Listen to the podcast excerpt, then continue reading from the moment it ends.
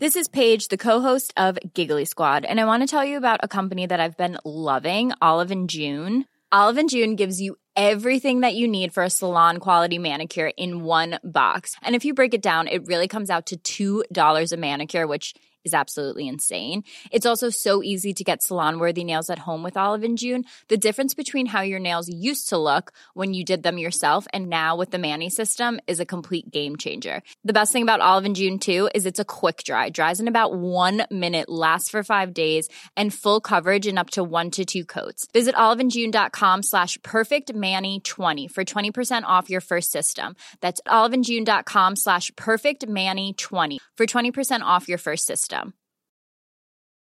Hey, I'm Ryan Reynolds. At Mint Mobile, we like to do the opposite of what Big Wireless does. They charge you a lot, we charge you a little. So naturally, when they announced they'd be raising their prices due to inflation, we decided to deflate our prices due to not hating you. That's right. We're cutting the price of Mint Unlimited from $30 a month to just $15 a month. Give it a try at mintmobile.com slash switch. $45 upfront for three months plus taxes and fees. Promo rate for new customers for limited time. Unlimited more than 40 gigabytes per month. Slows. Full terms at mintmobile.com.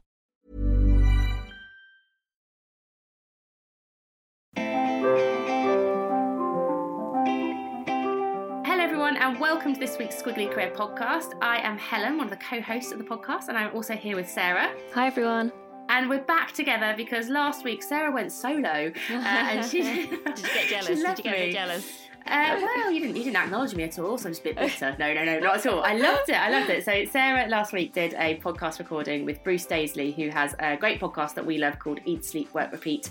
And he was talking to Sarah about um, his book, The Joy of Work, which has just come out.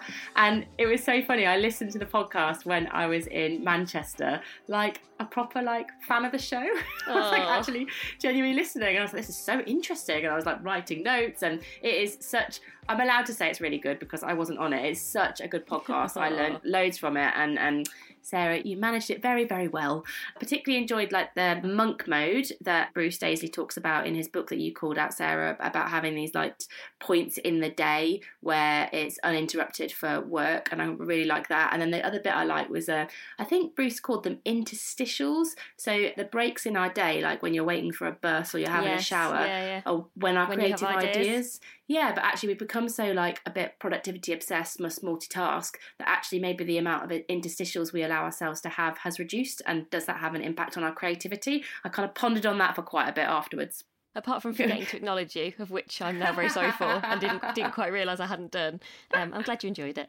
I'm only joking. It's fine, sort of fine. Yeah. Um, anyway, um, we're we're still friends, Quite- everyone. It's fine. it's probably quite apt given we're about to talk about emotions. is this therapy for Sarah and Helen? So, this week, then, the podcast is going to be about managing emotions at work. And I think within that, we're probably focusing more on some of the negative emotions that people might feel at work, but we are talking about all of it, kind of when you're very happy, super positive, and actually kind of the other side of things. And we're going to have, um, I guess, a bit of a conversation between the two of us about what are our thoughts on whether showing your emotions at work is a good thing or a bad thing. Do they help us in our career, or at times do they hold us back? So we'll share some of our experiences, and then we're also going to go through our top five tips to help you to manage your emotions at work, which is not to say to be emotionless, it's just to be able to manage your emotions in a way that works for you. Yeah, and it's so interesting because I was actually looking into so like what is an emotion, um, and this is almost why it's so complicated because even science doesn't agree on what is an emotion, uh, which always worries me because I'm like I, I always think like science has all the answers. Science has the answer. Yeah, and so apparently there's kind of two camps of thought in terms of emotions. Some people, some scientists think they are hardwired. So they're evolutionary instincts. So essentially, it means they're like the same for everyone. And the example it gave, which then really helped me to understand it, is the Pixar film Inside Out. Have you seen it? Okay. Is Have that the the one where the sad have- one? They basically bring to life the emotions inside the little girl's head with Oh, like no, I don't think I joy and anger. that. Oh, it's really good. So you should definitely watch it. Right. But I've Re- also watched it a lot, a lot with my, uh, a lot with my toddler. But essentially, it shows like a character that is called joy, that's called sadness, that's called anger, and the idea is that essentially we all have those things in the same way. The second kind of camp of scientists think that emotions are actually learned and shaped by our culture. And that actually is quite compelling when you start to read about it because um, some cultures, for example, uh, like Eskimos, don't have any concept of anger. Anger's just not in their world. They just they have like different kinds of words for things that we would maybe recognize as being anger but they the way that they live and express things like sadness is just very different and they talk a lot about how we often judge someone's emotions based on their facial expressions which mm. i found fascinating because somebody's facial expression is not how they are feeling but because we are almost like conditioned to look for certain things so if i'm smiling there's an assumption i'm happy but actually there's no reason why I couldn't be feeling sad. Or if my heart's beating really fast, does that mean I'm excited or does that mean I'm nervous? So it's a really interesting area to look into. And some of the resources that we will reference at the end of the podcast, if you just want to read more about kind of the science behind it, a couple of those go into more detail. I find it really interesting when you're saying about people's faces because often Sarah and I deliver a lot of training programs for organisations to help them with career development and making work better. And one of the things that we always have to tell ourselves is that the way somebody's face looks, that sounds awful, yeah. but their basically their expressions is what I mean, doesn't actually determine how they might feel about it. Because sometimes people look like like they're really distracted Bored. or that they're really not enjoying it. And then you go and talk to them and they're like, this course is amazing. And you're like, I never would have thought that was what you were thinking. Yeah. So I think, yeah, making assumptions based on people's expressions is a bit of a dangerous ground. So, in terms of your work, then, Sarah, like how emotional do you think you get at work? Maybe like on a a scale of one to ten, how much do you think your emotions come out at work? So, are we are we going to talk here specifically about negative emotions, or are we talking about just like how emotional generally do I think I, I am? Think, I I think emotional generally, but maybe make a distinction when you kind of do it. Maybe to make yeah. a distinction, but um, because actually I went back and forth on a little, this a little bit. And it's really interesting because I'm, I'm trying to also imagine what other people would say and how well you see yourself in these sorts of situations. I kind of got to six out of 10. I'm quite a pragmatic person. And I think definitely I show emotion in terms of passion and enthusiasm. The difference, actually, as I was starting to think about it, is I certainly feel a lot about work, as in internally feel a lot. And I was trying to work out is that the same thing as. So I feel a lot of emotion, but I'm not sure I always express a lot of emotion. And I think there may be two different things. And that's partly to do with, you know, me being a, a natural kind of introvert and I am quite pragmatic.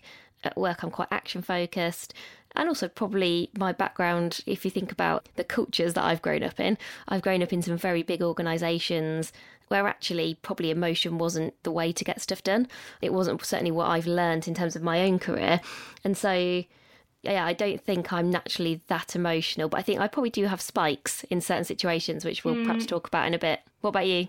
Oh yeah, just before I do mine, I was thinking about a term that I came across called emotional labour, which is basically oh, yeah. when people are trying to mask their emotions, whether it's positive or, or negative. And when you're talking about I feel a lot, but I don't always express it, based on kind of that research, it would say that you will maybe you're experiencing emotional labor. You're kind of putting yeah. across a different feeling and that the the longer that you do that for and with the greater intensity. So if you're really angry and you're sort of smiling and pretending the greater the intensity and the greater the duration that you experience emotional labor the harder that is to deal with. And they actually talk about emotional burnout um, which i think is quite, yeah, just an interesting I, I would, thing. I recognize that i would say. I often don't express an emotion in the moment and almost I get often frustrated at myself afterwards for having mm. not done that because mm. sometimes I think it can be helpful, but almost yeah maybe it's probably partly my personality, partly conditioned that I don't think I'm that emotional in the moment. I'm often quite calm, pragmatic. If somebody is really worried about something or something's not going to plan, often I'll get feedback that I'm calm and I can help people work through it, even if maybe that's not how you're actually feeling.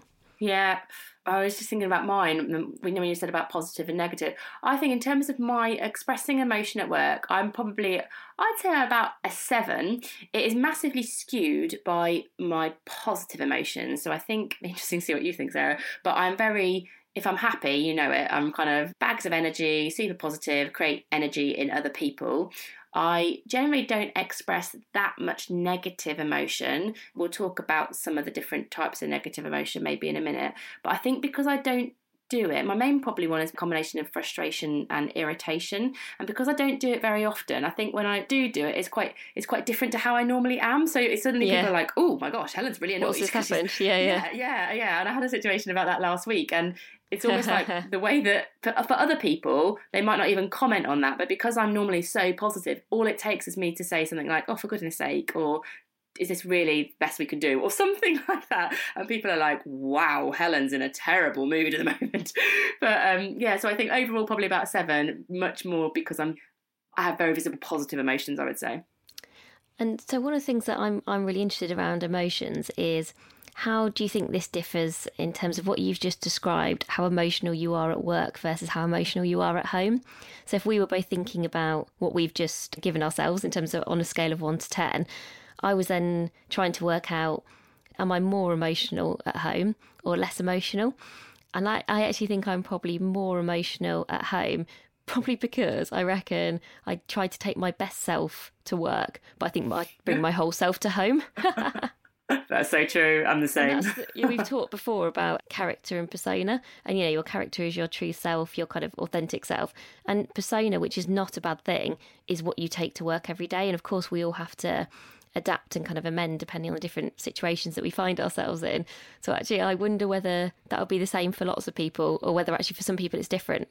Maybe at home, actually, they're less emotional because they are that's where they're calmer and have more stability. I don't know.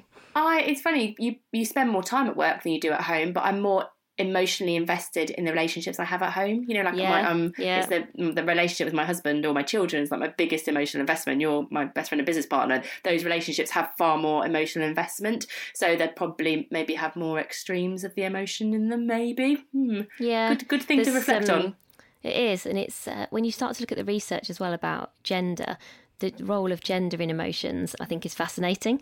So, I think one of the articles uh, that we'll post says that 41% of women say they've cried at work within the last year versus 9% of men. What this article talks about is that both men and women experience emotion at work, but through more typically, women it express itself through crying, whereas men it expresses itself through exploding.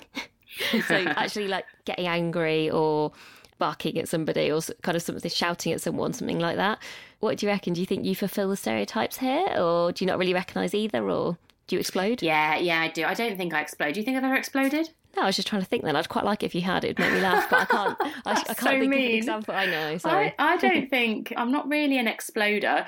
There's definitely a situation or two where where I've cried, and I'm talk about one of those. But I can see it in other people, though. I can definitely. Um, If I think about people that I've managed or just peers and friends, I can see those that kind of women might kind of express more kind of a tearful emotional output, whereas a guy is a bit more with words, a bit more verbose, a bit that anger comes out in that way. It's interesting as well there's some research that has shown that there are five consistent negative emotions. And so that point around men and women, they feel the same emotions. It's exactly the same. And the five are first one's frustration, and irritation, second one's worry and nervousness, third one's anger and aggravation. The fourth one's dislike, and the fifth one's disappointment. And they're the same five emotions for men and women. It's just how they express them is different. So it's not that women are more emotional or they feel these things more than men. It's just it might potentially be more visible, but everyone is experiencing the same negative emotions.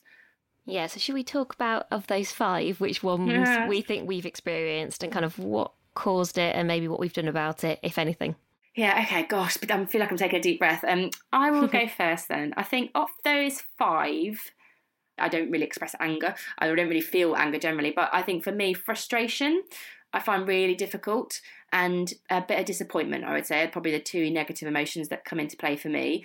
On the frustration one, sometimes it's about other people and their behavior sometimes it's about my behavior but sometimes when i'm frustrated say it's in a meeting i feel like i can't maybe express what i'm feeling and so i will then my eyes might fill up and I feel like I'm not crying because I'm upset. I'm crying because I'm frustrated with the situation. and like, then you get in this like really annoying thing. Like I don't want to cry because then you'll see and you'll think I'm upset that you said this, but I'm not upset. I'm in uh, this horrendous emotional cycle that's mainly going on in your head and maybe your eyes. And yeah, I find that quite tricky to manage because I I'm sort of expressing an emotion that I don't want to because you can literally see it in my eyes if I'm tearing up and it's not Well, I guess I that's the point, isn't it, earlier about assumptions about physical things. So, there, the assumption could be that because you're crying or your, your eyes are kind of welling up a bit, that you're really struggling or you're getting really upset. So, the emotion could be upset. Whereas, actually, what you're saying is the emotion is frustration. Yes, And, they're, and they're, they're actually quite different things. yeah that's often, I think, almost causes even more frustration because you know that you're not upset. It's just that you're frustrated. Yeah, yeah, totally. This is, yeah, I've definitely had cycles in my head when I've been like, stop crying and then you kind of like now you're getting frustrated because you're crying. And there's a book i really like um, that sheryl sandberg and adam grant wrote called option b and she talks about can't remember the exact term but something about like double loop emotions. So in that situation i am frustrated so i start to cry and then I get frustrated because I'm crying and you almost get stuck. So it's almost like you're stressed at work and then you get stressed because you're stressed and you're like, why am I so stressed? And do you see what I mean? You get in this double loop emotion that doesn't really actually work for you. And I think that sometimes happens to me if I'm if I'm feeling frustration. Yeah, and I think I was thinking about which ones I experience the most. I actually think sometimes I do get angry, but I'm not sure people would see it.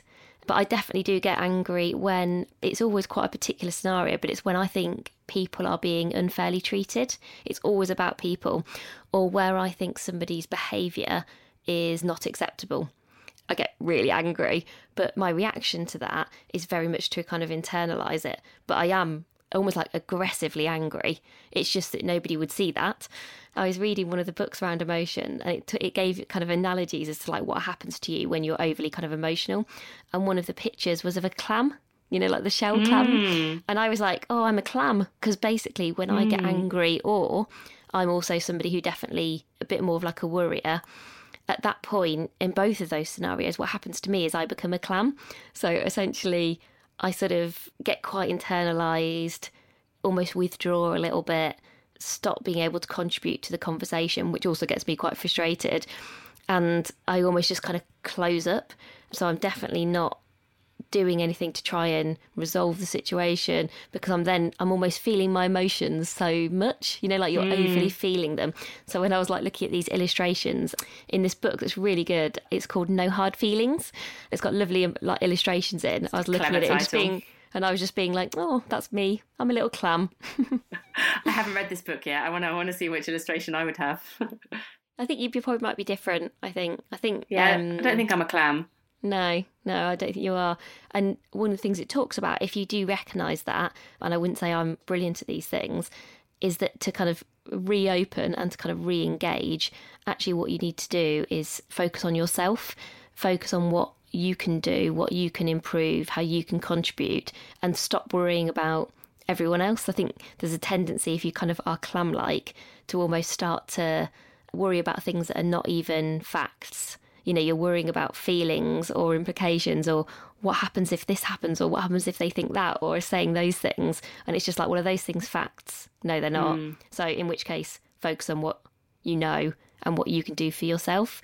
And really interestingly it's funny how these things like always add up. I remember once doing some voice coaching through like a leadership program that i was on and the guy that was coaching me said I'd got really shallow breathing Interesting and apparently, feedback. Yeah, apparently people who are a bit more like this do have uh, less less ability to kind of take deep breaths. And one of the things that can really help you is deep breathing. And I wonder if there's a bit of a correlation with the fact that also like I can't meditate and you know some some of those things that I struggled with. I was like, oh my god, this the picture's Let's coming together into a research study. Yeah, that's what I felt like when I started reading this. I was like, I'm a little specimen for this research, a little clam specimen. yeah, exactly.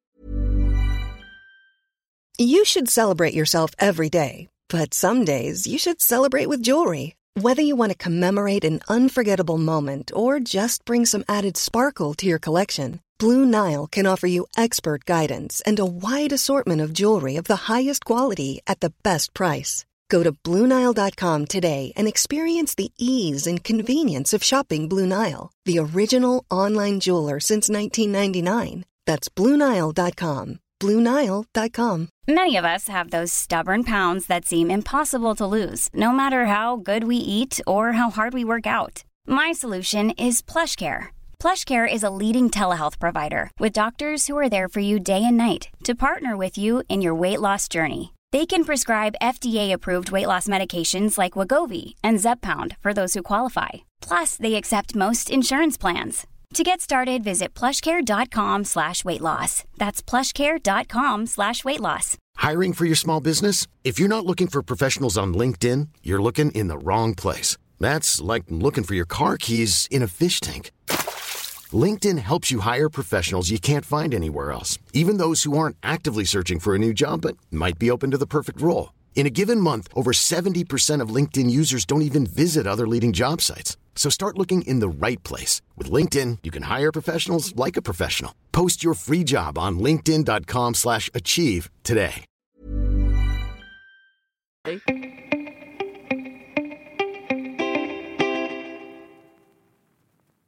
Okay, so now we've established that I'm clam like. Should we go on to top tips to make us all feel a bit better? Let's move on to action. Okay, so I'll go with the first one then. So, the first tip that I think can help with managing your emotions is to focus on. Do you know, I was going to do a really bad pun then. I was going to say be be shellfish. Do you get it? Uh, so be so be selfish about your emotions. Oh God, it's terrible. But um, I what I mean is focus I on your liked it. Focus on your own emotions and not somebody else's. So you can't change how someone else is reacting to you if they're getting angry at you because you're expressing emotion. Like that's their bag and their emotion. What you can do is focus on yourself. Now, if you are expressing one of the emotions that you you you might not want to, or it's coming out in a way that you don't want to, one of those five emotions that we talked about then I found some um, research that's quite interesting, which says that the most effective thing that you can do is to create some kind of pause between the situation and your response. And the advice that the person gave, who she's written a book, a lady's called Anne Kreamer, who's written a book called Always Personal Navigating Emotion in the New Workplace. The advice she says to create that pause between the situation and your response is to get up and get a glass of water. So let's say you're having a, a conversation, it has become difficult to you, and you're experiencing one of those emotions, maybe the frustration, anger, irritation, whatever it is, and potentially maybe you feel some kind of, you feel like you're going to explode, like Sarah said, or maybe you feel like you're going to cry. If you get up and go and get a drink of water, so you might say, I'm just going to grab a drink of water, be back in one minute, what happens is the physical movement of your body resets your parasympathetic, I think that's how you say it, nerve system, and it forces your body into a different mindset. The idea of physically getting up can help you just to get a little bit of control over your emotions. You're basically looking to get a little bit of a pause. So be selfish, concentrate on your responses, and then in the moment, if you can, try not to react immediately. Create some kind of pause, potentially getting up, that kind of bodily movement can help you reset and be a bit more in control of the response that you want to have. Great. So the second top tip is to remember that your feelings aren't facts. And I do find this really helpful. Someone once said to me, always be really clear in work whether what you're saying is an opinion or a fact. And opinions and feelings are completely valid and really useful, but they aren't objective facts. And it's worth just remembering that. And there's a really lovely quote from Alain de Botton, who is a philosopher and he's also the founder of the School of Life. And he says, Every human will frustrate, anger, annoy, madden, and disappoint us. and we will, without any malice, do the same to them. And I think that's so meaningful and I can really understand that because I often think there's a real difference between intent and impact. I always like to hope and think that the majority of people come to work and do their jobs with a really positive intent, that they are trying their best and that you want to achieve good things. But sometimes the impact of maybe how something is communicated or how somebody responds to a situation doesn't feel positive. But often you correlate those two things together. You kind of go, well, somebody's just got really angry or got really upset or just been negatively emotional and then you'll correlate that back to the intent that they're trying to have.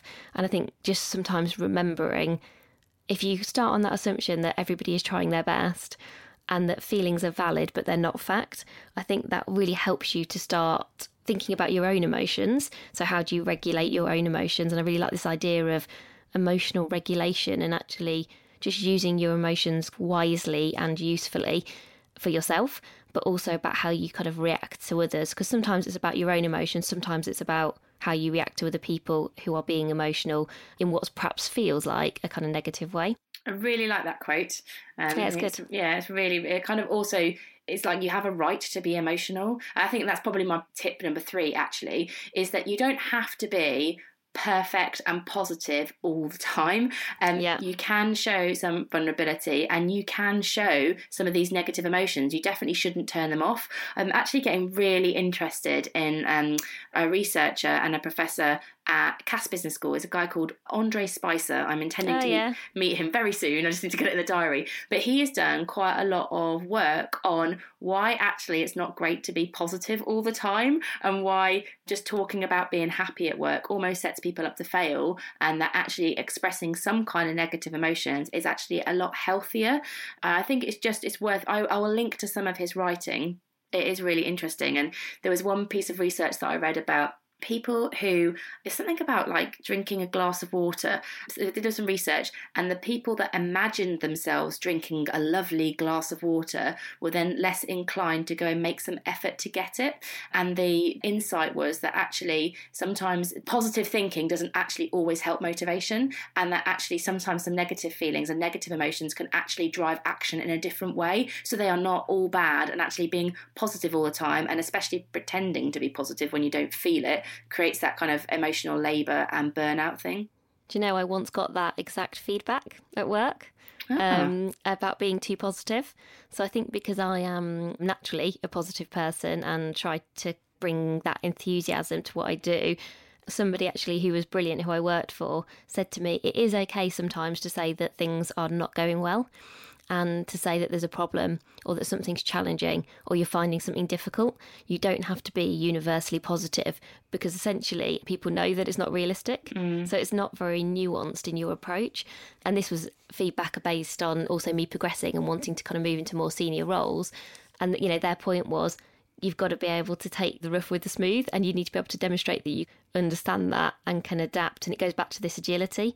So the two things i was reading a bit about one was emotional regulation the other one was emotional agility and sometimes like knowing and picking those moments when actually you do need to say okay this doesn't feel like we're in a good place and oh i don't feel good about where we are with this project. This is why and not just to be like no it'll be okay. We'll find a way which i know sounds like potentially a better way but but it isn't always helpful mm. and so the fourth top tip, which took me a little while to get my head around, but I think I agree with it, is to care a bit less. So initially I was like, oh, I don't know, because I think it's work is such a big part of our identity now. It's really important to kind of care about your work. But then when I started to read about this, essentially what they're really talking about is the tipping point of like, when are you caring too much? So you know that thing of you can get a bit addicted to work, and Yeah. Certainly you and I have both been there, and you're so in it that you are almost like obsessively taking phone calls or checking your phone all the time, or almost like I couldn't possibly be away for like one day. Everything's going to fall over without me. And again, in that No Hard Feelings book, they got some really good illustrations of like people like being on the beach and sort of like paddling, but also being on the phone, being like, yeah, no, it's absolutely fine to chat now. um, and to be honest, I sort of I thought actually I don't have to think that far back to examples of where I've done something a tiny bit like that, not quite as extreme, but it is okay to care a bit less because actually for your own self care, and I think self care is being talked about um, much more now. There is no shortage of evidence that we all need breaks, that you need to spend time doing things that is not work related with people who are not work related for your own mental health and well being. And if you do that, you will be better at your job anyway. So, almost what I got to, my conclusion was if you do really care about your work, then you need to care about self care because it will make you even better at your work. Ah, that's a nice way. So yeah, Thanks. Care, I was quite proud of that. Less, but self care more. Yeah, equals caring more at work. Okay, I like it. I like your spin. So my last tip is about um, managers actually, because I think managers can do a lot to help or hinder emotions at work. So if you're a manager and you're pretending everything's perfect and positive all the time, you're not really creating an environment that's going to be comfortable for other people to express their emotions. Also, if you don't ever entertain other people's emotions, so if someone's kind of seems a bit upset or seems a bit angry and you get really awkward and you're like okay well we'll just catch up next week then you're not allowing people to express that at work. Um, and there's um, again some stuff that i read that said that actually kind of these people that are hiding their emotions or feel that they can't express it they ultimately become quite resentful at work and less productive. So this is not a great thing for the organization what I think managers can do is um, the first thing is to create a sense of psychological safety at work. There's been an awful lot of um, research done on this by somebody called Amy Edmondson. and you can find a lot of it through um, the Google's.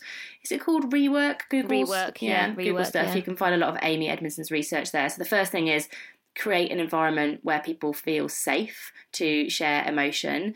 And then i have sometimes you have to invite them as a manager. So you have to ask them how they feel. You might need to create a situation where they there's a bit of a prompt for them to express it. And not only have you got to invite them to share how they feel, how you're feeling at the moment, what's on your mind.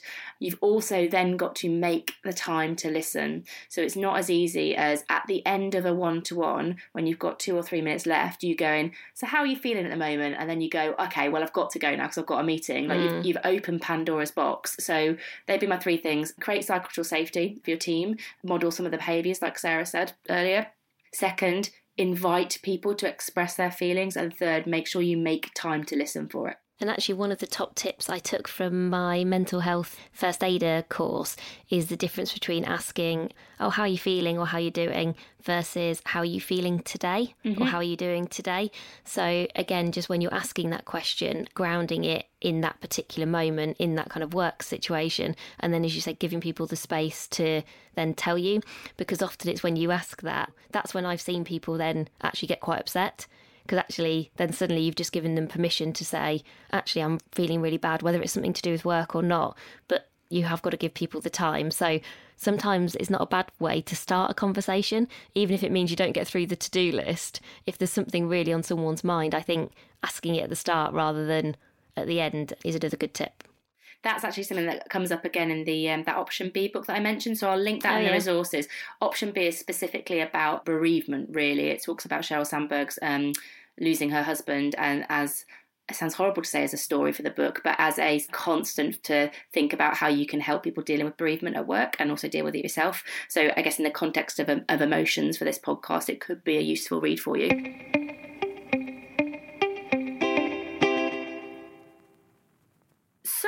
We will put all the resources. We've got loads of resources this week because I think the more Sarah and I got into this, the more articles and research we The more found. carried away we got, Yeah, basically. we just got really, really interested in it. I feel like I could do lots of podcasts on this. So all of the things that we found that interested us, um, there's some articles, there's linked to books, there's some videos. We will put on the blog that accompanies this podcast. So go over to amazingif.com and you'll find that article there.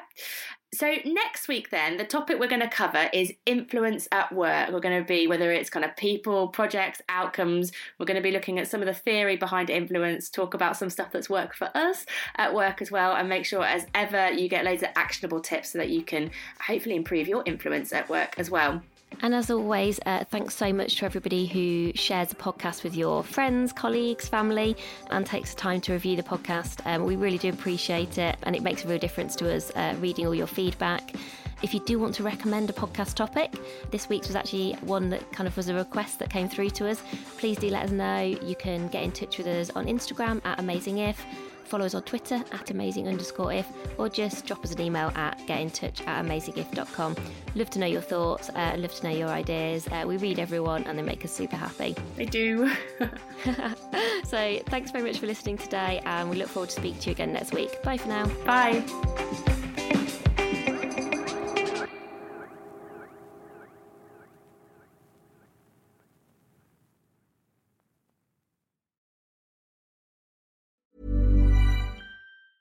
Hey, it's Danny Pellegrino from Everything Iconic. Ready to upgrade your style game without blowing your budget? Check out Quince. They've got all the good stuff shirts and polos, activewear, and fine leather goods, all at 50 to 80% less than other high end brands. And the best part? They're all about safe, ethical, and responsible manufacturing. Get that luxury vibe without the luxury price tag. Hit up quince.com slash upgrade for free shipping and 365 day returns on your next order. That's quince.com slash upgrade. Hold up. What was that? Boring. No flavor. That was as bad as those leftovers you ate all week. Keke Palmer here, and it's time to say hello to something fresh and guilt-free. Hello Fresh. Jazz up dinner with pecan-crusted chicken or garlic butter shrimp scampi. Now that's music to my mouth. Hello Fresh. Let's get this dinner party started. Discover all the delicious possibilities at hellofresh.com.